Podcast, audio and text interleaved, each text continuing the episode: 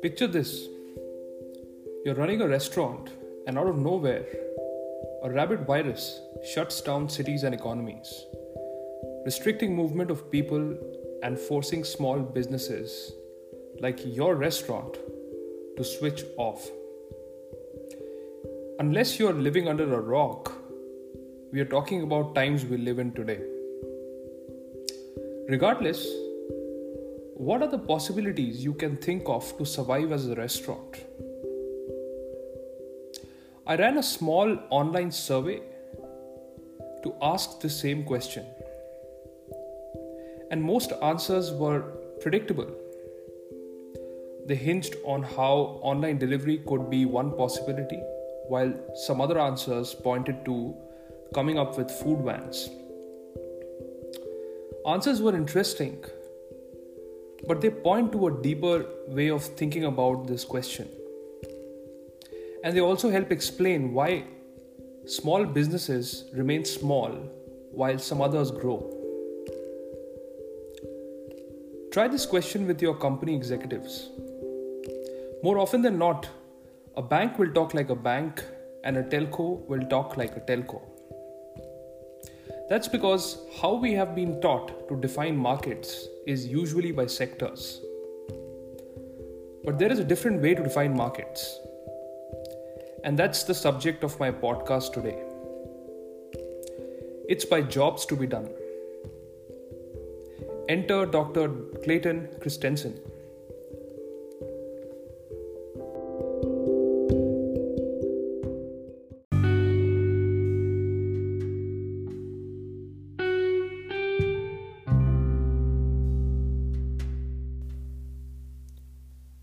If you search on YouTube for Clayton Christensen, you will often end up with some of the most riveting talks about research and implications of disruptive innovation, a term that he basically made very popular. Most of these concepts and learnings are as old as dial-up internet is to five G. But jobs to be done, or J T B D as it is affectionately called and used, is a powerful yet deceptively simple idea which has the ability to create radical products and services. As we speak, many consulting firms, product companies, fintechs, and some others have adopted this way of thinking to come up with or reimagine services, find new markets, and capture new customers. More so, there are now different schools of thought that have now emerged on the same topic. But what is job to be done? Let me explain using Clay's popular example.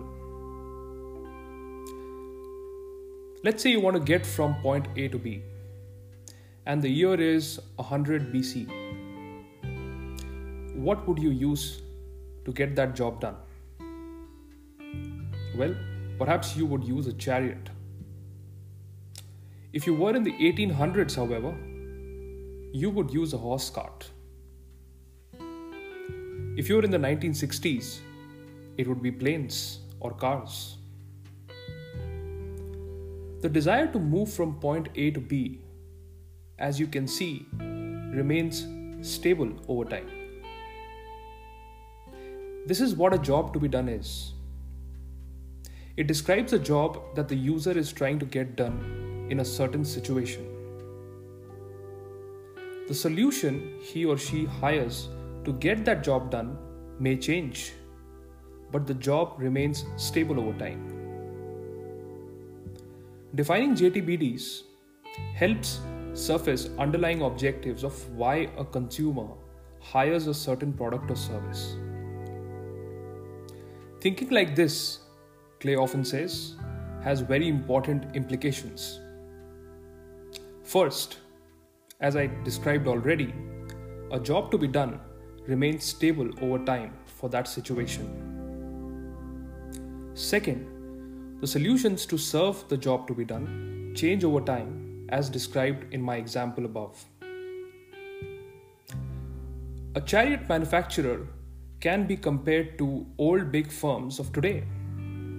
who struggle to look over the technology curve and foresee that it can be a car company.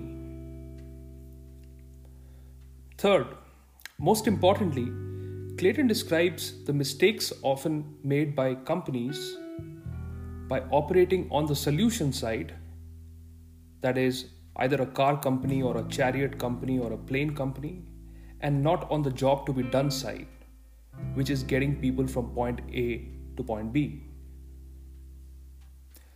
It also understands why some ideas are growth-oriented, since they solve jobs to be done or J T B Ds, while others are more incremental in nature. For example, a better bank. Coming back to our restaurants example, it's easy to see why restaurants struggle to operate in these times, as they think like a restaurant. A restaurant is a solution to a job to be done, not the job itself. As you can see, the universality of jobs and their stability over a period of time naturally means that the product or service you build on top of the job to be done remains more universal and stable as well.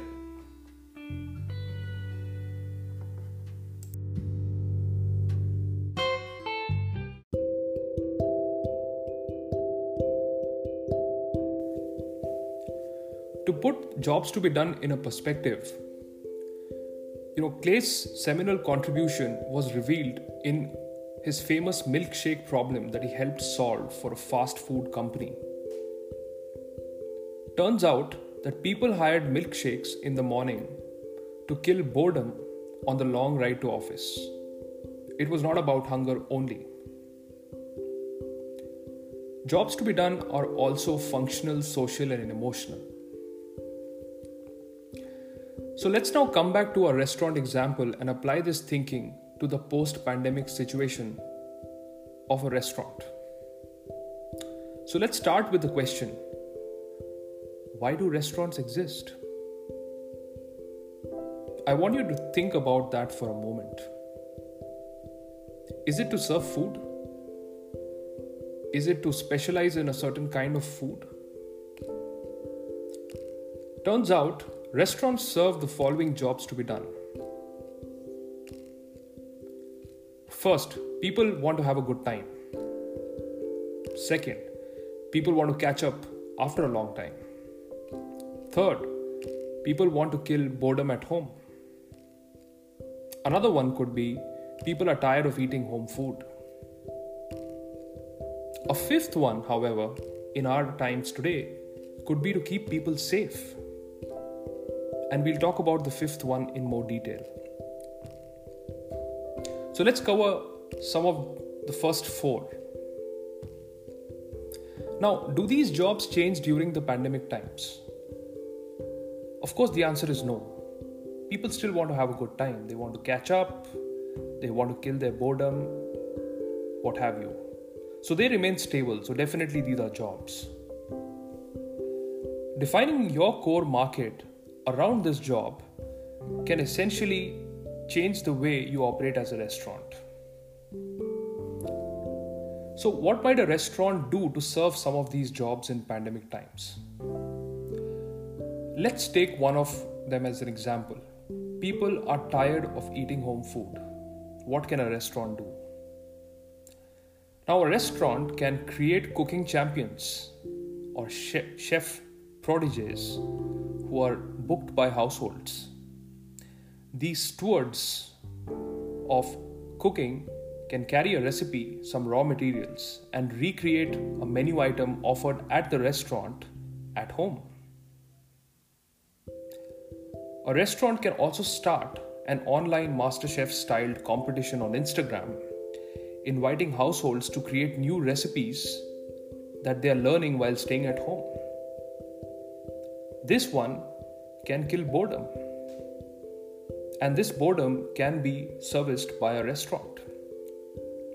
In the process, a restaurant can benefit by enriching its already bland menu that it has been offering for a few years by crowdsourcing some unique culinary ideas. Let's take the most contentious one. How can restaurants keep people safe? Now, for this, we need to switch perspectives and think about the core jobs to be done that a restaurant is good at doing. Well, there could be two or three. For example, managing bookings or managing crowds of people, optimizing seating capacity, and an assembly line approach to cooking, or a workflow that allows them to cook efficiently and handle volumes. Clearly, the restaurant might not be able to produce masks, but its experience of cooking hundreds of meals a day using their optimized approach is a synergy that can be used to make masks at speed and scale. Similarly, managing inflow and outflow of people can be used to organize testing in neighborhoods. So as you can see, discovering a job to be done can be very powerful. It helps surface fundamental needs of a consumer and possible solutions that the user would hire to get that job done. In the example of our restaurant, it can allow discovery of new business models, new products and services, and also find other markets that otherwise do not seem too obvious to the core competence of a restaurant. In conclusion, reading almost all of Clay's books on innovation has been revealing. It's almost like Clay used his theories to drug readers, completely brainwashing them in the process. His mild-mannered and humble ways disarmed the most arrogant readers. Unfortunately, he passed away a few months ago, but his long list of decorated contributions still remain with us. I thank you for joining me on this episode, and I will be back with a new one very soon.